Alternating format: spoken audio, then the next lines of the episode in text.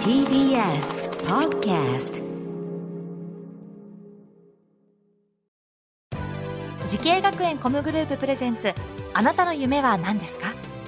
この番組は滋慶学園 COM グループの提供でお送りします。自分の好きなことを仕事にしたい。でも資格は持っていないし高校では勉強づけ。私の夢を叶えられる専門学校があればいいな。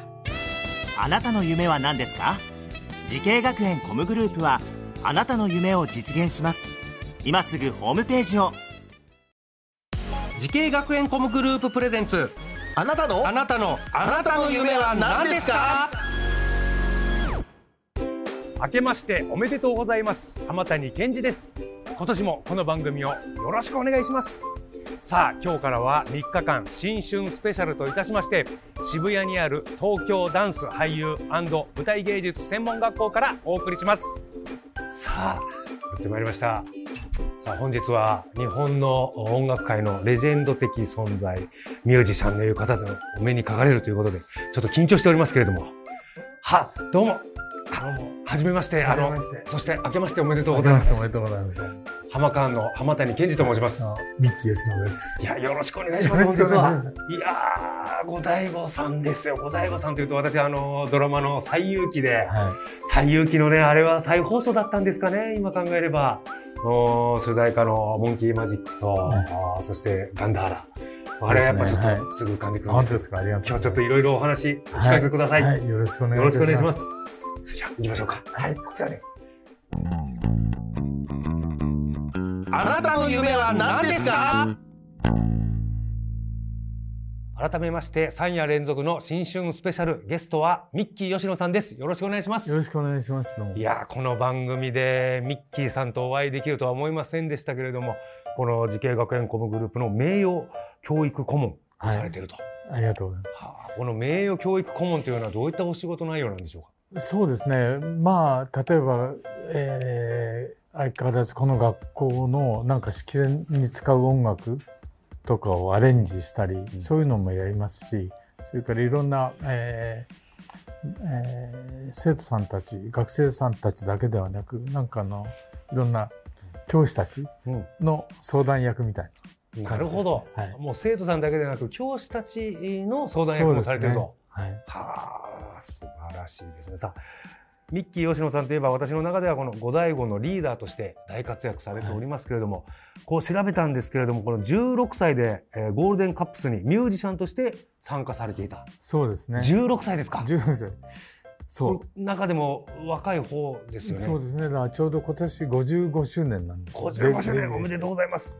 そうなんですね。素晴らしいえだからこのゴールデンカップスの時にね、えー長い髪の少女とか大ヒット。ーはい。あれも五大悟のお前という前ですね。ことですね。1968年ですかね。はあ、えどどういう経緯で16歳でこのこのゴールデンカップスに、えー参加されたんですか、えっ、とね、やっぱりあの、もう14歳ぐらいから、うんまあ当時こうアマチュアがいて、プロがいて、間にセミプロみたいのがいる。で、そういうバンドにちょっとこうスカウトされて、まだ本当は働いちゃいけないんだけど、はい、14歳ぐらいかな。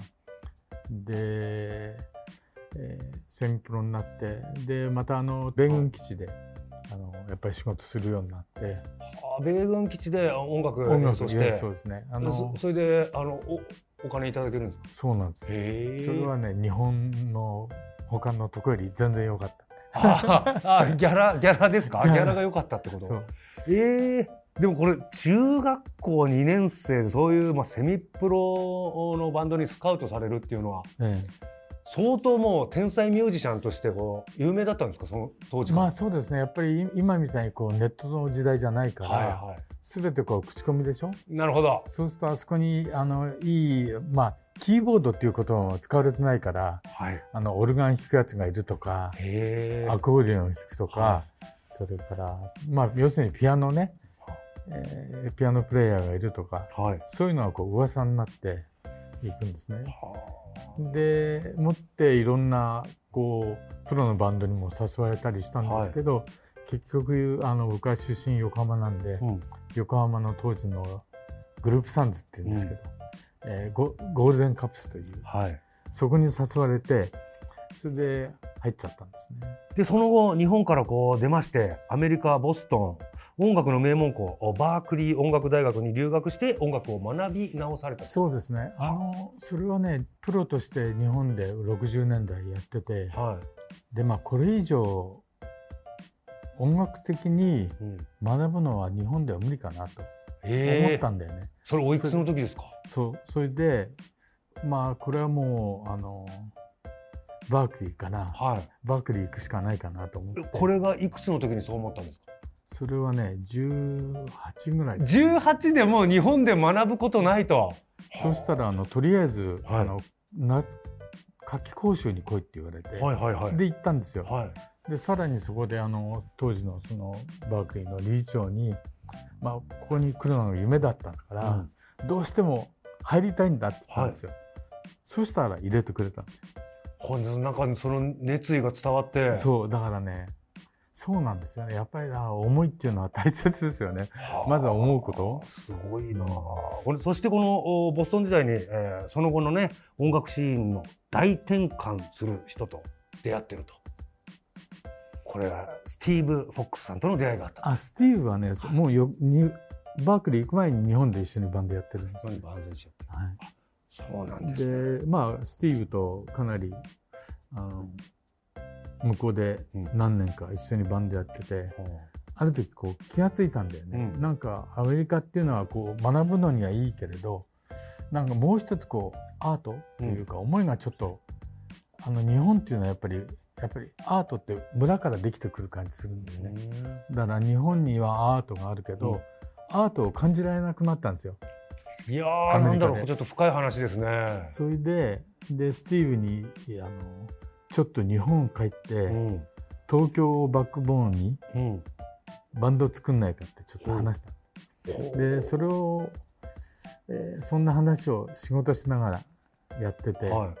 それで、はっとこう浮かんだ言葉が、うん。言葉っていうか言葉じゃないな。これが後醍醐天皇の後醍醐だったんですよ後醍醐後醍醐っていうのは後醍醐天皇から来てるんですねそうなんですね。この名前をこう、やっぱり小学生の時にあの、見た社会科の 教科書にやたらこう印象的だ。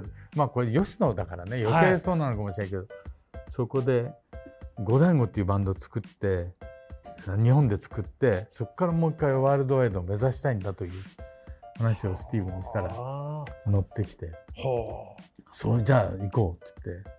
で、ちょうど僕が卒業したう頃なんで、それでいろんなことを構想を練って、いやーすなんかここで五醍醐が生まれたんですね。そうですね。いやー面白い。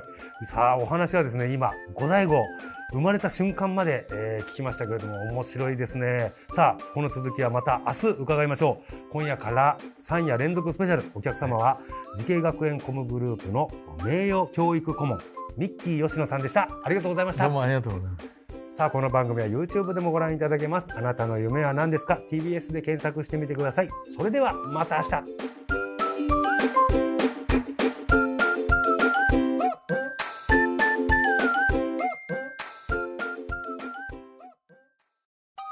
動物園や水族館で働きたい。ゲームクリエイターになりたい。ダンサーになって人々を感動させたい滋慶学園 COM グループでは希望する業界で活躍したいというあなたの気持ちを大きく育てます。今すぐホームページをチェック。全国の姉妹校でお待ちしています。滋慶学園 COM グループプレゼンツあなたの夢は何ですか？この番組は滋慶学園 COM グループの提供でお送りしました。